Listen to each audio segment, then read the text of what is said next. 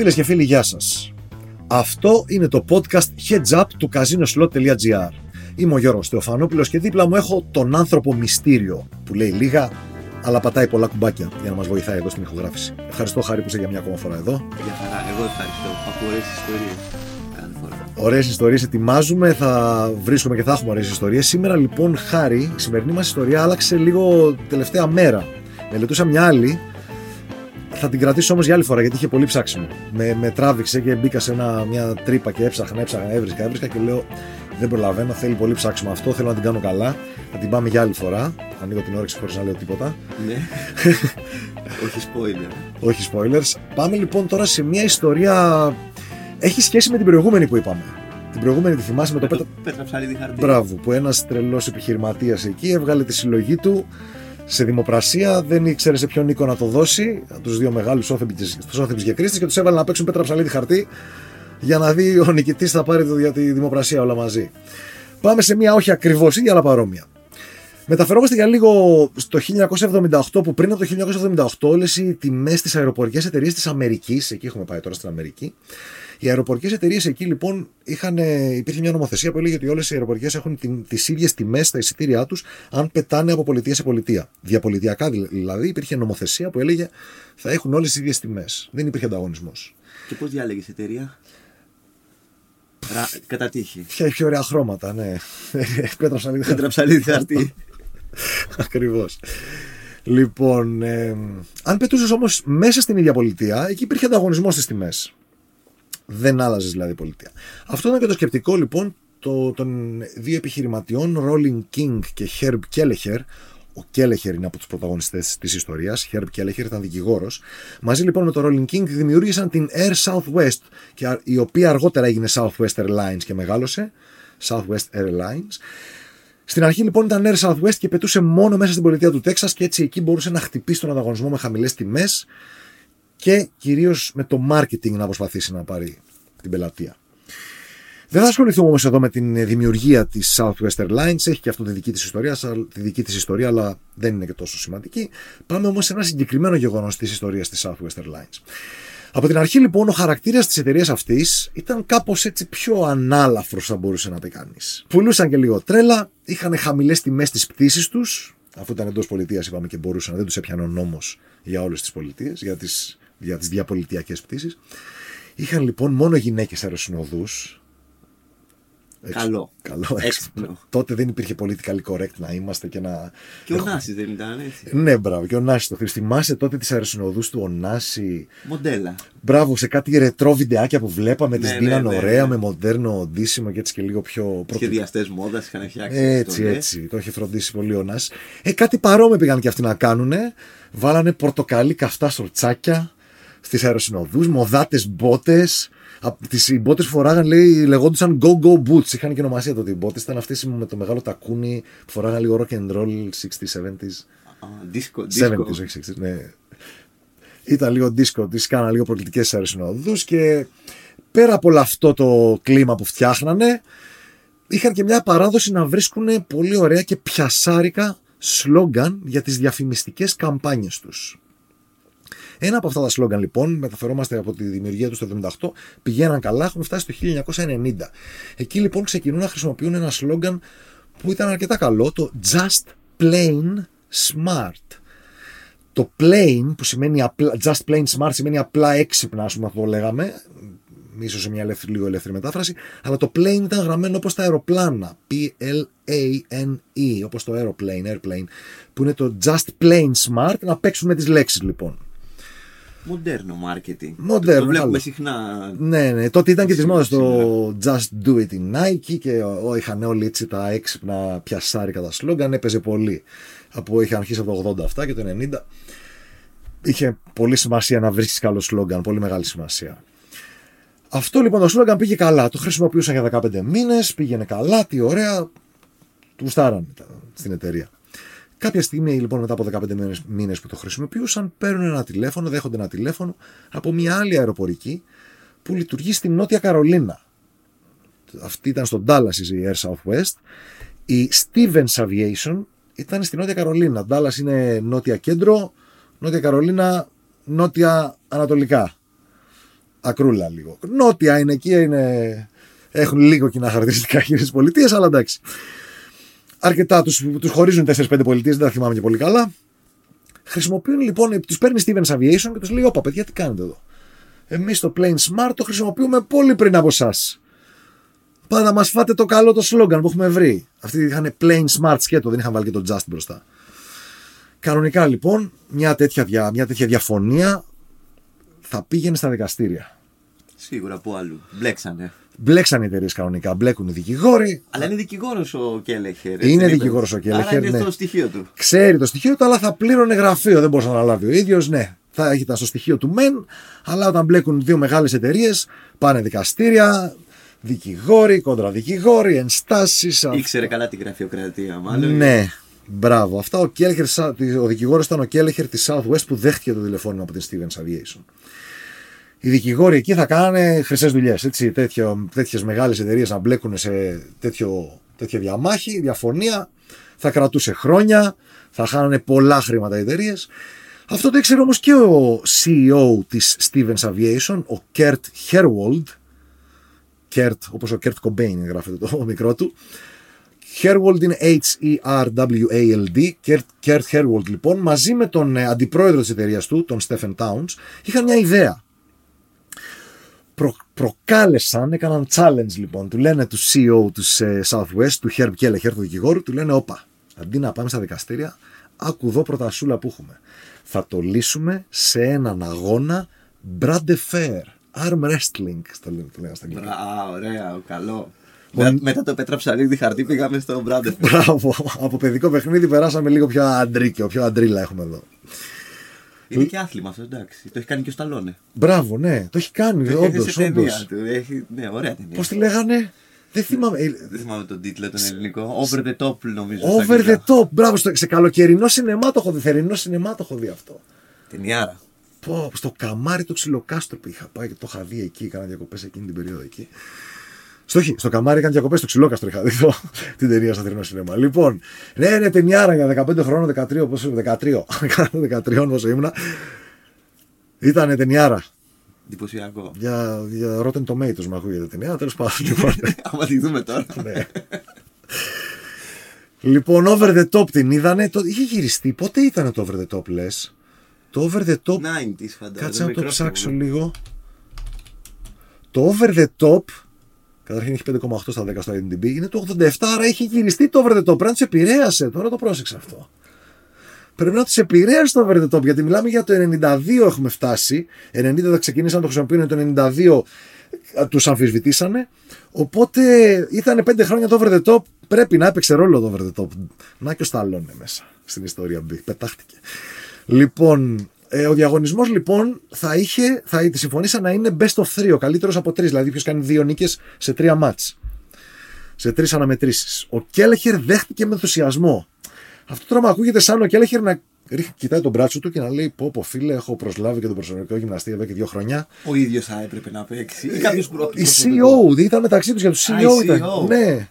Να ήταν ντουλάπα. Ε, για να δέχτηκε με τον ενθουσιασμό πρέπει να, με, να έχει το τηλέφωνο στο ένα χέρι, να ακούει την πρόταση, να γυρνάει, να κοιτάει το δεξί του, να λέει: Όπα, καλή επένδυση ήταν ο προσωπικός γυμναστής. Φυσικά, κάπως έτσι πρέπει να γίνει η φάση, δεν ξέρω. Ή τα έβαλε κάτω και σου λέει: Θα πληρώσουμε πολλά με τα δικαστικά. Ναι, τα ναι, έξοδα. ναι, ναι, ναι, Πά- Πάμε για μπράτισε. Και αυτό γιατί ήταν και δικηγόρος, ήξερε τι γίνεται. Εγώ θα έλεγα, ρε φίλε, για στείλε μια φωτογραφία λίγο με φάξ εδώ, το, το, το, το δικέφαλο. Ποιος είναι, το δικέφαλος, τρικέφαλος, τι είναι εδώ πάνω. Για στείλε μου μια να δω και μετά να σου πω. Τέλος πάντων, το δέχτηκε αυτός με ενθουσιασμό. Λέει μέσα κατευθείαν το τηλέφωνο, δεν ξέρω, τους είδαν από κοντά, έκοψε ένας τον άλλον. Πάντως δέχτηκε. Αυτή λοιπόν η, το event θα γινόταν στο Dallas Sportatorium, ένα, μια, μια εγκατάσταση στο Dallas, στο κέντρο του Dallas που γίνονται τέτοιου τύπου αναμετρήσεις wrestling, WWA, box και τέτοια events, πολεμικές τέχνες και Θα θεατρικά. βγάλουμε και νομίζω. κέρδος δηλαδή από την όλη ιστορία. Μπράβο, ακόμα Αντί και να στη- πληρώσουμε τα δικαστήρια. Όχι, όχι, δεν θα βγάζαν κέρδος γιατί δώσαν και φιλανθρωπικό χαρακτήρα. Είπαν ότι όποιος κάθε, ο ηττημένος της κάθε μίας από τις τρεις αναμετρήσεις θα έδινε και 5.000 δολάρια σε μια φιλανθρωπική οργάνωση, λέει, για τη μυϊκή δυστροφία στο Cleveland. Όλο αυτό θα γινόταν στο Dallas, ε, στη, στην έδρα της Southwest. Ερχόταν η Stevens Aviation από την Νότια Καρολίνα που λέει: Όπα, μας φάγατε το. Ήρθε από το Νότια Καρολίνα, πέταξε τον Dallas για να γίνει εκεί. Θα γινόταν εντός έδρας για τη Southwest Airlines. Οπότε εκεί πέρα λοιπόν το Cleveland είναι μέσα στο Texas. Ε, αν δεν κάνω λάθος, μιλάει καμιά μπουρδα. Αλλά ε, θα δίνανε και, και εκεί πέρα. Τέξας είμαστε, OK, okay, εντάξει θα δίνανε σε, ένα, σε μια φιλανθρωπική οργάνωση στο Τέξας από 5.000 δολάρια για τον κάθε ηττημένο. Θα μάζευε δηλαδή και 15.000 δολάρια μια φιλανθρωπική οργάνωση. Οπότε όχι, δεν θα βγάζαν και χρήματα. Απευθείας τουλάχιστον, γιατί περίμενε, έχει ζουμί ιστορία. Το event λοιπόν ε, προγραμματίστηκε για τις 20 Μαρτίου του 1992 στο Dallas Sportatorium. Τώρα που το βρήκαν αυτό το όνομα παίξανε εκεί με τα λατινικά, βάλε εκεί, βάλε και ένα όριουμ στο τέλος, το κάναμε, το δώσαμε κύρος, κύρος του, της εγκατάστασης. Ονομάστηκε λοιπόν και το event Malice in Dallas. Η κακία, ο τσαμπουκά, το, το μπούγιο, πώς να το πούμε, κάνουν και κακία το Μάλις, αλλά... Ταβερνόξυλο αυτό. Καλά το έθεσες. Δεν το περίμενα έτσι, αλλά καλή μετάφραση ήταν. Ταβερνόξυλο στο Dallas λοιπόν για όσους κάνουν τον παραλληλισμό με το μάλιστα Τεπάλα, όσους γνωρίζουν από NBA, αυτό έγινε αργότερα, πολύ αργότερα, το 2004. Που τσακώθηκαν δύο ομάδες, ε. Ναι, αυτοί που, που τσακώθηκαν, πρόσεχε λίγο όπω ακουγόμαστε, γιατί είμαστε στα μικρόφωνα εδώ και δεν βγαίνει πολύ καλά μερικές φορές. Λοιπόν, ε, κάτι δύο ομάδες στο NBA έγινε εκείνο τσακωμός. Α το άλλη υπόθεση αυτό, άλλη ιστορία. Το μάλιστα Τεπάλα, το το 2004. Επιστρέφουμε λοιπόν στο Malice in Dallas, το οποίο δημοσιεύτηκε στα μέσα, έγινε γνωστό, το μάθε ο κόσμος. Έγινε γνωστό και το ότι θα δίνανε και σε φιλανθρωπική οργάνωση και ένα ποσό. Άρχισαν λοιπόν οι πελάτες των εταιριών να στηρίζουν η μία την άλλη, να στέλνουν στους ιδιοκτήτες ε, προτάσεις, πώς θα προπονηθούν, να τους στέλνουν δώρα, τους στέλνανε και βοηθήματα, λέει, φάει αυτά τα δημητριακά, τους στέλνουν του ενός, θα δυναμώσεις, στον άλλον τους στέλνουν ένα whisky bourbon, όχι ένα whisky, ένα μπουκάλι bourbon, του λένε, έλα, πιέσα από αυτό, δεν χάνεις με τίποτα, φιλέ. Διάφορα τους στέλνανε μέχρι και τους έφτασε, λέει, στη Southwest ένα μπουκαλάκι που είχε πάνω μια ετικέτα πάνω που έλεγε αναβολικά, λέει, όχι με δεν σου ένεπνε πολύ εμπιστοσύνη και το σημείωμα έλεγε πάρτε αυτά είναι αναβολικά από το Μεξικό λέει. Μου στείλανε ένα κουτάκι χάπια να τα πάρω. Δάκρυα από νυχτερίδα και τέτοια. Μπράβο, ε. Χιποπόταμο. Λοιπόν, ε, η μάχη λοιπόν είπαμε 20 Μαρτίου του 1992. Τα μέσα την έχουν δημοσιεύσει, έχει αρχίσει να μαζεύεται και κόσμος. Φτάνει εκείνη η μέρα, Παρασκευή ήταν. 9 το πρωί η άρρωστη. Η CEO. Μόνο CEO το κάνανε 9 το πρωί. Τι 9 το πρωί, γίνεται κανένα αγώνας 9 το πρωί, box και τέτοια και μπράντεφερ. ματάκι στην καλύτερη, να μαζευτούμε. Ναι, τότε είναι φρέσκη αυτή. Αυτή είναι φρέσκη, αλλά ο, ο κόσμος που θα προλάβει να το χάρει. Τέλος πάντων, 9 το πρωί λοιπόν, έτοιμοι για τον αγώνα. Κόσμος, δημοσιογράφοι. Ο Χέρμπ Κέλεχερ της Southwest φτάνει με ένα λεωφορείο μαζί με μαζορέτες και μια άσπρη σατέν ρόμπα, σαν μποξέρ. Τα τάτα, ποιος είχε το ρόκι, το ρόκι το είχε ο Κέλεχερ με τη μουσική ρόκι. Δεν θυμάμαι ποιος ζει. Ο ρόκι είχε και τη μουσική του, του Ρόκι. Αυτός είναι που είχε και τις αεροσυνοδούς της κοπέλας. Τη Southwest με τις αεροσυνοδούς. Έχει στείλει, έχει στείλει αυτός. Άσπρη ρόμπα. Πώς αλλιώς θα πήγαινε. Λεωφορείο, τα τα. Δεν μπορώ να τραγουδήσω εγώ, θα μας πάρουν ντομάτες λοιπόν, αν δεν μας έχουν πάρει μέχρι τώρα. Ο Κέρτ Χέρουολ της Stevens λέει μπήκε και αυτός τρέχοντας, λέει με μια κόκκινη ρόμπα, αλλά ήταν εχθρικό το κλίμα. Είχε αποδοκιμασίες, μπου, ακουγόντουσαν και τέτοια. Λίγο στο χαβαλέ βέβαια το πήραν, αλλά κάνανε έδρα, κάνανε κερκίδα εκεί οι ντόπιοι. Φτάνει λοιπόν ε, με, το, με τη μουσική του Ρόκι, ξεκινάνε, αρχίζουν να κάνουν και λίγο taunting, τι λέει ο ένας τον άλλον. Αυτό το NBA το έχουμε μάθει που απαγορεύεται. Το taunting τρώσει τεχνική ποινή. Ξεκινάει λοιπόν η αναμέτρηση. Πρώτος γύρος. Ο Κέλεχερ κάνει. Όπα, όπα, παιδιά, ε, έχω ένα πρόβλημα. Αυτός με τι αεροσυνοδού. Πονάει το χέρι μου, ξέρετε, γιατί όπως ερχόμουν εδώ, ένα παιδί πήγαινε να πέσει από ένα δέντρο και του έσωσα τη ζωή και το έπιασα, αλλά πόνεσε το χέρι μου και δεν μπορώ να αγωνιστώ, λέει, στην πρώτη αναμέτρηση. Έχω φέρει έναν αντικαταστάτη. Και ανοίγει η κουρτίνα. Και βγαίνει μια ντουλάπα. Και βγαίνει σχεδόν. βγαίνει ο J.R. Jones, ο πρωταθλητής Τέξας του Bradford Fair για το 1986. ο πρωταθλητής της πολιτείας του Τέξας, J.R. Jones. και του λέει, έλα εδώ. Αυτά ο Κέλεχερ της Stevens λέει στον άλλον τον Χέρβολτ. Όχι, ο Κέλεχερ της Southwest λέει στον Χέρβολτ της Stevens, παίξε. Αυτός κάθεται εκεί, δεν αντιστέκεται και πολύ για να μην τους σπάσει το χέρι. Μπαμ, κάτω από δευτερόλεπτο πρώτα κράτησε. Κερδίζει εύκολα λοιπόν τον πρώτο γύρο η Southwest. Δεύτερος γύρος. Κάθεται λοιπόν, λέει ο άλλος εντάξει, οκ, μου πέρασε το χέρι μου τώρα, πάμε. Λέει σου πέρασε, εντάξει, οκ. Με πιάσε εμένα. Λέει, κάτσε λίγο, έχω εγώ λέει εδώ ένα πόνο, λίγο πονάει λίγο το πλευρό εδώ. Έχει, έχω ένα καλό γύρο, κάτι εγώ. Θα φέρω κι εγώ έναν αντικαταστάτη. Και φέρνει το σταλόνε. Όχι, όχι, θα φέρω το σταλόνε, εντάξει, και θα ήταν ταινία τελείως. Φωνάζει εδώ μία γυναίκα υπάλληλό του, την Ανέτ Coates, η οποία είχε το παρατσούκλι Killer. Η Ανέτ Killer Coach λοιπόν ήταν λίγο εύσωμη και δυνατή γυναίκα. Δεν παλευόταν. Κάθεται ο Κέλεχερ, λέει εντάξει για να δούμε. Σε λίγα δευτερόλεπτα η Ανέτ είχε καρφώσει το χέρι του Κέλεχερ στο μαξιλαράκι. Ένα-ένα λοιπόν και έτσι τα θεατρικά, τώρα τα θεατρινίστικα όλα αυτά τα βγάζουν στην άκρη. Οπότε λέμε πάμε σε winner takes all. Ένα match λέει. Θα παίξουμε οι δυο μας. Ένα match. Όποιος κερδίσει κρατάει το σλόγκαν. Αρχίζει λοιπόν ο πραγματικός αγώνας. Ο, ο Herwold, ο Kurt Herwold της Stevens με ένα κόκκινο πόλο μπλουζάκι, έτσι casual για, για CEO. Ο Κέλεχερ την είδε λίγο Humphrey Bogart, σβησμένο, σβηστό τσιγάρο στα χείλη, άνετος, κάθεται τη Southwest, ο δικηγόρος με τις αεροσυνοδούς με τα σορτσάκια αυτός. Κλειδώνουν λοιπόν τα χέρια τους και ξεκινάνε. Για 35 δευτερόλεπτα είχαν μείνει ακίνητοι. Είχαν αρχίσει να υδρώνουν, το τσιγάρο φαντάζομαι θα αρχίσει να τρέμει, ε, δεν ήταν και πολύ cool εικόνα μετά.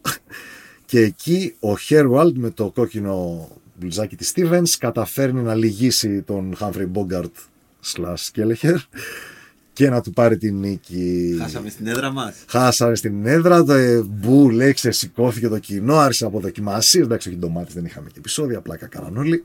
Θα τους κανόνιζε η killer όμως. Νομίζω φοβόντουσαν. Είχαν την ανέτ. λοιπόν, όμως είχε κερδίσει δίκαια ο Χέρβολ τη Stevens. Η Stevens Aviation θα κρατούσε το σλόγκαν. Τελείωσε απογοητευμένο το κοινό, αλλά ο Κέρτ Χέρβολτ ήταν τόσο επαναστάτης που όχι μόνο ήταν αυτός που πρότεινε το μπρα ντε φερ και δέχτηκε ο, ο Κέλεχερ, αλλά τους είπε, εφόσον είστε τόσο καλοί που δεχτήκατε μια τέτοια τρελή πρόταση, κάτι που αν ελάχιστοι, αν ίσως και κανένας άλλος δεν δεχόταν και θα οδηγούμαστε στα δικαστήρια και θα τρέχαμε και θα ξοδεύαμε άπειρα, για αυτή σας λέει την καλή και για να είμαι λέει και για, σε, σε, σε good sportsmanship το λέει, σε αθλητικό πνεύμα, σαν κίνηση καλής θέλησης θα το έλεγα εγώ, αποφάσισε να τους επιτρέψει να συνεχίσουν να χρησιμοποιούν το σλόγκαν τους γιατί δεν είχαν άμεσο ανταγωνισμό στις πολιτείες που πετάγανε και ακόμα και όταν είχαν αρχίσει να μεγαλώνουν δεν είχαν άμεσο ανταγωνισμό. Τόσο large. Τόσο large, ρε φίλο, Κέρτ Χέρβολντ. Τόσο large ο τύπος. Μπράβο του, μπράβο του. Καλή λύση. Αργότερα λοιπόν ο Κέρτ Χέργολντ είπε: Οι επιχειρήσεις σήμερα μπλέκουν συνεχώς σε δικαστικές διαμάχες και λείπουν από το χώρο μας άνθρωποι με πραγματικές ικανότητες να ηγηθούν μιας επιχείρησης όπως ο, ο Κέλλερ. Χρειαζόμαστε περισσότερους ανθρώπους σαν τον Χέρμπ Κέλλερ, ανθρώπους που είναι διατεθειμένοι να βρουν λύσεις μακριά από τα δικαστήρια. Ο Κέλεχερ από την άλλη, σαν τον ο Χέρ Κέλεχερ τον έφαγα, είπα Κέλερ. Κέλεχερ, μπορεί να μην ξέφυγε κανένα. Ο Κέλεχερ λοιπόν ο ίδιος, αργότερα κι αυτός είπε στους New York Times ότι αν οι δύο εταιρείες πήγαιναν στα δικαστήρια, αυτό η εταιρεία του ίδια εκτιμά ότι θα κόστιζε στη Southwest περίπου μισό εκατομμύριο δολάρια, 500.000 δολάρια σε δικαστικά έξοδα, σε δικηγορικά έξοδα. Τότε. Τότε, το 90 και αρκετά χρόνια μέχρι να βγει η απόφαση που δεν θα μπορούν να χρησιμοποιούν το σλόγκαν, που θα είναι σε μια συνεχή κατάσταση ανησυχίας. Και οι δύο εταιρείες τώρα πιστεύουν ότι αυτή η υπόθεση βοήθησε αρκετά, ήταν από τους βασικούς παράγοντες, στην αύξηση των εσόδων που ακολούθησε αμέσως μετά. Ήταν τους βασικούς παράγοντες που όθησαν αυτή την αύξηση των εσόδων, που όθησαν τα έσοδα. Το είπαμε 50 τρόπους. Σωστά δεν νομίζω να τα καταφέρω να το πω, αλλά τέλος πάντων. Που τι βοήθησε να βγάζουν περισσότερα λεφτά. Η Stevens Aviation τρία χρόνια αργότερα είχε σχεδόν τέσσερις φορές περισσότερα έσοδα σε σχέση με όσα είχε το 1992, τη χρονιά του Μάλι Ντάλλα. Αυτά για τη Stevens, τέσσερις φορές περισσότερα. Της ε, Southwest τώρα, ο Ed Stewart, ο manager λέει δημοσίων σχέσεων, είπε ότι η δημοσιότητα που πήρε η εταιρεία από το Μάλι Ντάλλα, αν μπορούσε να μετρηθεί σε δολάρια, να εκτιμηθεί κάπως η αξία της, που το κάνουν αυτό οι άνθρωποι των δημοσίων σχέσεων και του marketing, αυτός λέει ότι την αξία της θα την εκτιμούσε σε περίπου 6 εκατομμύρια δολάρια. Είναι τεράστια η αξία της. Έναν χρόνο μετά, μετά από αυτό το γεγονός, η τιμή της μετοχής στη Southwest είχε διπλασιαστεί. Ένα χρόνο μόλις. Πολλοί λοιπόν πιστεύουν ότι αυτό όχι μόνο τους έδωσε πολύ όθηση, τους έλυσε τα χέρια από τη δικαστική διαμάχη που θα μπλέκανε, τους έσωσε από όλα αυτά τα έξοδα, αλλά τους βοήθησαν να βγάλουν και πάρα πολλά χρήματα εκ των υστέρων. Και το κερασάκι στην τούρτα είναι ότι δώσαν και 15.000 δολάρια βέβαια και στη φιλανθρωπική οργάνωση, αλλά βέβαια μπροστά στα έσοδα που είχαν από όλο αυτό, μάλλον ακούγεται και λίγα αυτά που δώσαν. Μάλλον θα πρέπει να δώσει και λίγο παραπάνω για το καλό κάρμα, ρε παιδί μου. Μην σας γυρίσει μπούμεραγκ. Ναι, εξαιρετική ιστορία. Καλά τους πήγε, καλά τους πήγε. Σε έναν αγώνα Μπραντεφέρ, λοιπόν, γλιτώσαν εκατομμύρια αυτοί. Όχι κρίθηκαν τα δύο εκατομμύρια όπως ήταν το Πέτρα Ψαλίδη χαρτί. Αυτοί γλιτώσαν εκατομμύρια από έναν αγώνα Μπραντεφέρ. Άμα σκέφτεσαι out of the box, είδες. Ε, Εκτός πλαισίου το μεταφρασμένο αυτό το out of the box. Δεν ξέρω, δεν μου άρεσε και πολύ αυτή τη μετάφραση, αλλά. Λοιπόν, αυτά με το πρώτο μέρος της εκπομπής. Θα συνεχίσουμε σε λίγο με το δεύτερο μέρος. Έχουμε κάτι να σχολιάσουμε εδώ, Χάρη, για αυτό. Αυτά, Αν λοιπόν... μπορείς να τα βρεις ο ένας με τον άλλον. Αν μπορείς να τα βρεις, αυτό είναι, παιδιά. Γλιτώνεις τι διαμάχες. Υπάρχουν και άλλοι τρόποι. Κάντε μπράντε φέρο, όχι πόλεμο. λοιπόν, αυτά για το πρώτο μέρος. Να πέσει η μουσική του δεύτερου μέρους.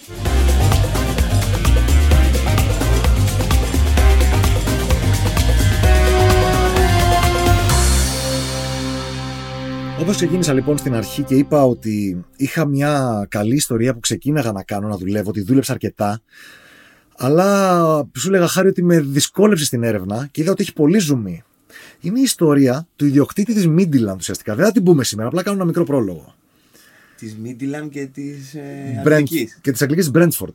Ναι, αυτός είναι. Αυτός... Moneyball κάνει αυτός. Μπράβο. Έχει πολύ ενδιαφέρουσα ιστορία. Μπλέκει και με στοίχημα και με analytics και στατιστικά και είναι και πολύ πετυχημένος σε αυτά που έχει κάνει. Και όσο το ψάχνα και ήθελα να την αναλύσω, να την αναλύσω μια άλλη φορά. Αλλά τώρα θα πω μια μικρή προέκταση αυτής της ιστορίας πάνω στην έρευνα που έγινε. Μου τη στέλνει λοιπόν ο Δημήτρης που είναι. Δεν τον βλέπετε, είναι ο άνθρωπος που κάνει πίσω από τα gambling stories τη δουλειά όλοι.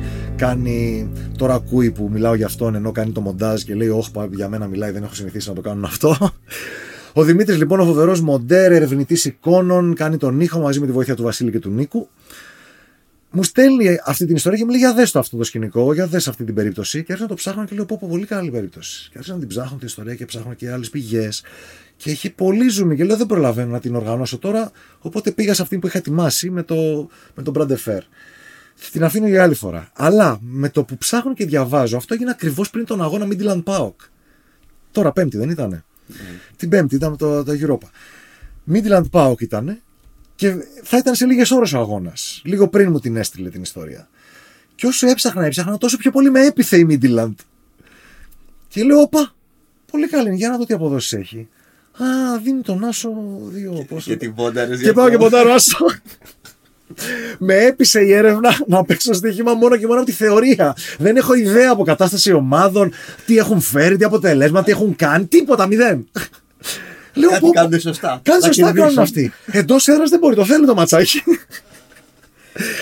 Τάσει στοιχηματάκι, ένα-μηδέν, λήξεις. Το πιάσαμε. Είδες η έρευνα τελικά σου βγάζει και στοιχήματα. Και τώρα θα πούμε και ένα άλλο. Μια και πιάσαμε για τα στοιχήματα, είναι αυτό το ρότο συμπληρωματικό που έχουμε εδώ. Έχουμε ωραίες ιστορίες με στοιχήματα, λέμε τον Χάρη, αλλά θα πω τώρα αυτές τις δύο πρόσφατες που ήταν ένα το Midland Pau και τη Ζεράκη λίγο, με λίγο spoiler για το ποια θα είναι μία από τις μελλοντικές ιστορίες αφορά τον Μάθιου Μπέναμ, που είναι ο ιδιοκτήτης Brentford και Midland. Προφανώς τώρα θα την δίνω και δικαίωμα να το ψάξουν άλλοι, αλλά θα την ετοιμάσω καλά την ιστορία να την πούμε μια φορά. Γιατί έχει ενδιαφέρον. Ε, τώρα, όσον αφορά το άλλο στοίχημα που έπαιξα, επειδή παίζω για κανένα βράδυ κάνα NBA και γίνεται το match Charlotte Miami. Είναι, το match είναι στην έδρα της Charlotte, το οποίο είχε δύο παρατάσεις. Χαμός. Όταν γίνεται αυτό, καμιά φορά εγώ παίρνω όποια. Είχε ποντάρι. Είχα πάρει Μαϊάμι. Για όποιον δεν είδε εμά, θα πούμε στο τέλος τι έγινε. Αλλά η ιστορία είναι ότι γενικά το κάνω αυτό. Όταν κάποια απόδοση ξεφεύγει πάνω από τρία μιας ομάδας, είναι ίσο το μάτς και πιστεύω ότι μπορούν να το γυρίσουν, βαράω το τρία και πάνω της μία. Μετά μπορεί να πάρω τα κέρδη να τα γυρίσω στην άλλη, άμα πάει αυτή πάνω από τρία, και να πολλαπλασιάσω τα κέρδη μου. Ξεκινάω με πολύ μικρό ποσό. Τέλος πάντων, αυτά είναι παιχνίδια, δεν είναι ότι είναι βάλιο, είναι πιο πολύ. Και μετά σε κλειδώνει. έτσι. Τζο- Ω, δεν, δεν σε κλειδώνει. Αυτά παίζεις πληρώνεις γκανιώτες κανονικά, δεν, δεν έχω πρόβλημα η εταιρεία.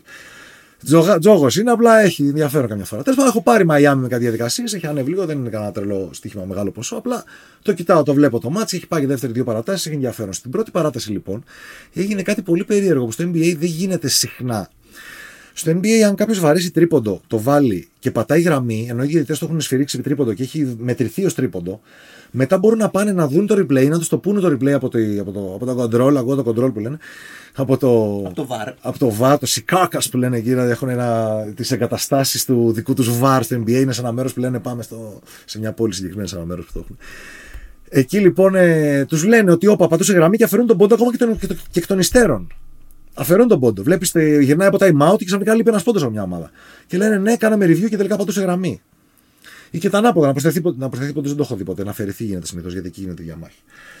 Λοιπόν, μπορεί και να έχει γίνει για το ανάποδο. Το θέμα λοιπόν είναι ότι είμαστε σε παράταση. Είναι κρίσιμο, τα... είναι κρίσιμο το σημείο του αγώνα. Και ακριβώς δύο λεπτά πριν λήξει η παράταση, στο τέλος της πρώτη, πριν λήξει η πρώτη παράταση, από τα πέντε λεπτά τα δύο, στα δύο έχουμε μείνει, ο Λάουρι ισοφαρίζει, όχι ισοφαρίζει, είναι 89-91, 91-89 κερδίζει η Σάρλοτ και βάζει καλάθι ο Λάουρι, το οποίο μετράει ως τρίποντο και πάει 92-91 υπέρ του Μαϊάμι.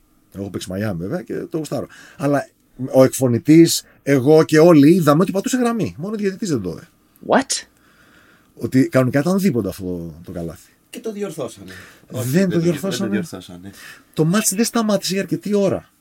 Φωνάζανε. Δεν πρέπει να κάνει challenge ο πάγκος κάτι. Όχι, Κάτι το τέτοιο challenge δεν του πάγκου είναι για απόφαση που έχει, έχει σφυρίξει κάτι ο διαιτητής και κάνει challenge ο πάγκος που έχει ένα challenge όλο τον αγώνα για να, για να του πάρει την απόφαση τη συγκεκριμένη. Ότι ήταν φάουλ, όχι δεν ήταν φάουλ. Ή Αφού έχει σφυρίξει μια απόφαση, μπορεί να κάνει challenge την απόφαση του διαιτητή. Όταν δείχνει τρία ο διαιτητής δεν είναι μια απόφαση. Ναι, θα έπρεπε, αλλά δεν μπορεί να διακόψει το μάτς εκεί ο, ο πάγκος. Πρέπει να διακοπεί το μάτς για να γίνει το challenge, κάπως έτσι. Και μετά είναι time out. Ουσιαστικά να πάρει time out. Και άμα δικαιωθεί στο challenge, του δίνουν πίσω το time out, αλλιώς το χάνει. Εκεί λοιπόν δεν έπαιξε time out. Δεν έπαιξε κα- καμία διακοπή το αγώνα και περνάει αρκετή ώρα. Και από το 89-91 βάζει το τρίποντο θεωρητικά πάει 92-91 το Μαϊάμι. Τρίποντο ο Bridges της Σάρλοτ 92-94 μπροστά η Σάρλοτ. Δίποντο ο Λάουρι 94-94. Χαμένη επίθεση. Τρίποντο ο Λάουρι 97-94.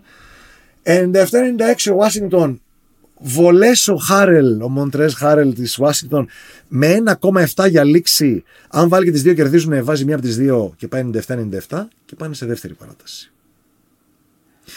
Όταν λοιπόν σταμάτησε το μάτς, το μάτς σταμάτησε κάπου στο... στα 45 δευτερόλεπτα. Είχαν γίνει πόσες επιθέσεις. Είχαν γίνει αρκετές, δηλαδή από το 89-91. Μπαίνει το τρίποντο 92-91, γίνεται ο χαμός όπα, όπα, όπα. Καλάθι τρίποντο Bridges. Καλάθι ο Λάουρι με lay-up. Χαμένη επίθεση ο, ο Λαμέλο. Καλάθι ο Λάουρι τρίποντο. Και μετά παίρνει το time out. Και εκεί τους λένε οι διαιτητές, παιδιά, δεν μπορούμε να το γυρίσουμε τόσο πίσω τώρα. Μόνο εσύ μπορείς να πιάσεις τέτοιο στοίχημα. Τελικά κερδίζει το Μαϊάμι στη δεύτερη παράταση. Μόνο εσύ μπορείς να πιάσεις τέτοιο στοίχημα. Αλλά ναι, εκεί θέλω να καταλήξω. Αυτό το ματς κανονικά θα έπρεπε να το έχει χάσει το Μαϊάμι, γιατί αυτό εκεί δεν θα ήταν. Θα ήταν πίσω, θα ήταν 91. Άμα έμπαινε το καλάθι μετά τη Σάρλοτ, γιατί δεν επηρεάσει ιδιαίτερα τη, τη, φάση, θα, τη, τη φάση του Bridges μετά που βάζει καλάθι η Σάρλοτ, θα πέραγε, μάλλον θα ήταν μπροστά η Σάρλοτ σε όλη αυτή την εκδοχή. Βέβαια δεν ξέρεις τι θα γινόταν. Ε, θα ήταν όλο άλλο. Έχει με- αλλάξει όλη η τακτική των ομάδων. Αλλά το- αλλάζει τακτική με αυτόν τον πόντο πάρα πολύ. Και εκεί είπαν οι διαιτητές δεν μπορούν να το γυρίσουν όσο πίσω γιατί έχετε πάει τακτική με τον πόντο που ήσασταν. Γιατί πήγε ένα πόντο μπροστά ο ένας, ένα, Είπαν κάτι στο τέλος του αγώνα ότι έγινε αυτό το λάθος. Ο, οι εκφωνητές, επειδή ήταν της Σάρλοτ, επειδή στο NBA έχουν αυτό ότι οι εκφωνητές γενικά είναι, είναι τις, οι βασικοί εκφωνητές. Γιατί υπάρχει εκφώνηση με ποιον θες μπορείς να ακούσεις. Μπορείς να ακούσεις και εκφώνηση με τις αντίπαλες ομάδες, τις φιλοξενούμενες ομάδες τους εκφωνητές που υποστηρίζουν αυτήν εμφανώ. Οι λίγο αντικειμενικοί default συνήθως είναι από τους ντόπιους. Οπότε έχουν μια τάση να υποστηρίζουν τους ντόπιους. Αυτοί είχαν τρελαθεί. Αν είναι δυνατόν και να το γυρίσουν και να κάνουν, αλλά και αυτοί επίσης έχουν μια πολιτική του μην τα τραβάτε και πάρα πολύ. Μην το ξεφτυλίσουμε το προϊόν μας, ας πούμε. Και... Οπότε εκεί έγινε όλο αυτό το σκηνικό με του- με τη Σάρλοτ που έχασε τον αγώνα. Τελικά στο NBA δεν τα τραβάνε και πάρα πολύ. Και δεν ήταν και τόσο ξεκάθαρο ότι ήταν ένας πόντος που έκανε τον αγώνα. Ήταν δύο λεπτά πριν λήξει η παράταση. Τέλος πάντων, χαμός και με αυτό. Εδώ είναι- θα γινόταν. Εδώ θα γίνω. Έγινε, έγινε όλο αυτό Η τέλος δίκη πάντων. της Νιρεμβέργης. Όντως, θα έπαιρνε και ο Θωμαίδης. Τον είχαμε και φιλοξενεμένο νούμερο στους Μπεταράδες. Θα κάναμε τη δίκη της Δευτέρας με το NBA. Λοιπόν, και έτσι έπιασα το στοιχηματάκι και εγώ χαρούμενος ήμουν που μετρήσανε, αλλά το είδα και εγώ και έλεγα: Όχι, θα μου το πάρουν το πούντο πίσω, όχι, θα το χάσω, όχι, θα το χάσω. Τελικά Πήγε στα δύο. πήγα ταμείο. Μόνο στο πόκερ δεν έχω πάτο. ρε Δηλαδή παιδί. έχεις αυτά τα δύο ταμεία αυτή την εβδομάδα. Αυτά τα δύο ταμεία και έτσι- Midland και- Midland. Και Μαϊάμι. Δύο, δύο συζήτηση. Είχαμε και μερικά, αλλά είχαμε και κουβάδες από όλα. Έχω. Απλά διάλεξα δύο καλά να πω. Αυτά λίγο πιο αναλαφρύδη, όχι σαν τα υπόλοιπα. Σαν δεύτερο μέρος. Και αυτά και για σήμερα, Χάρη. Ευχαριστώ και πάλι που ήσουν μαζί μας. Εγώ ευχαριστώ. Τέλειες ιστορίες πάλι. Να μου έχεις και εσύ Κάθε κάθε φορά στιγματίσει. και καλύτερες. Καλύτερες λες. Μακάρι. δεν ξέρω. Έχω μια με πόκερ. Ωραία, θα την κρατήσουμε να την πούμε για άλλη φορά.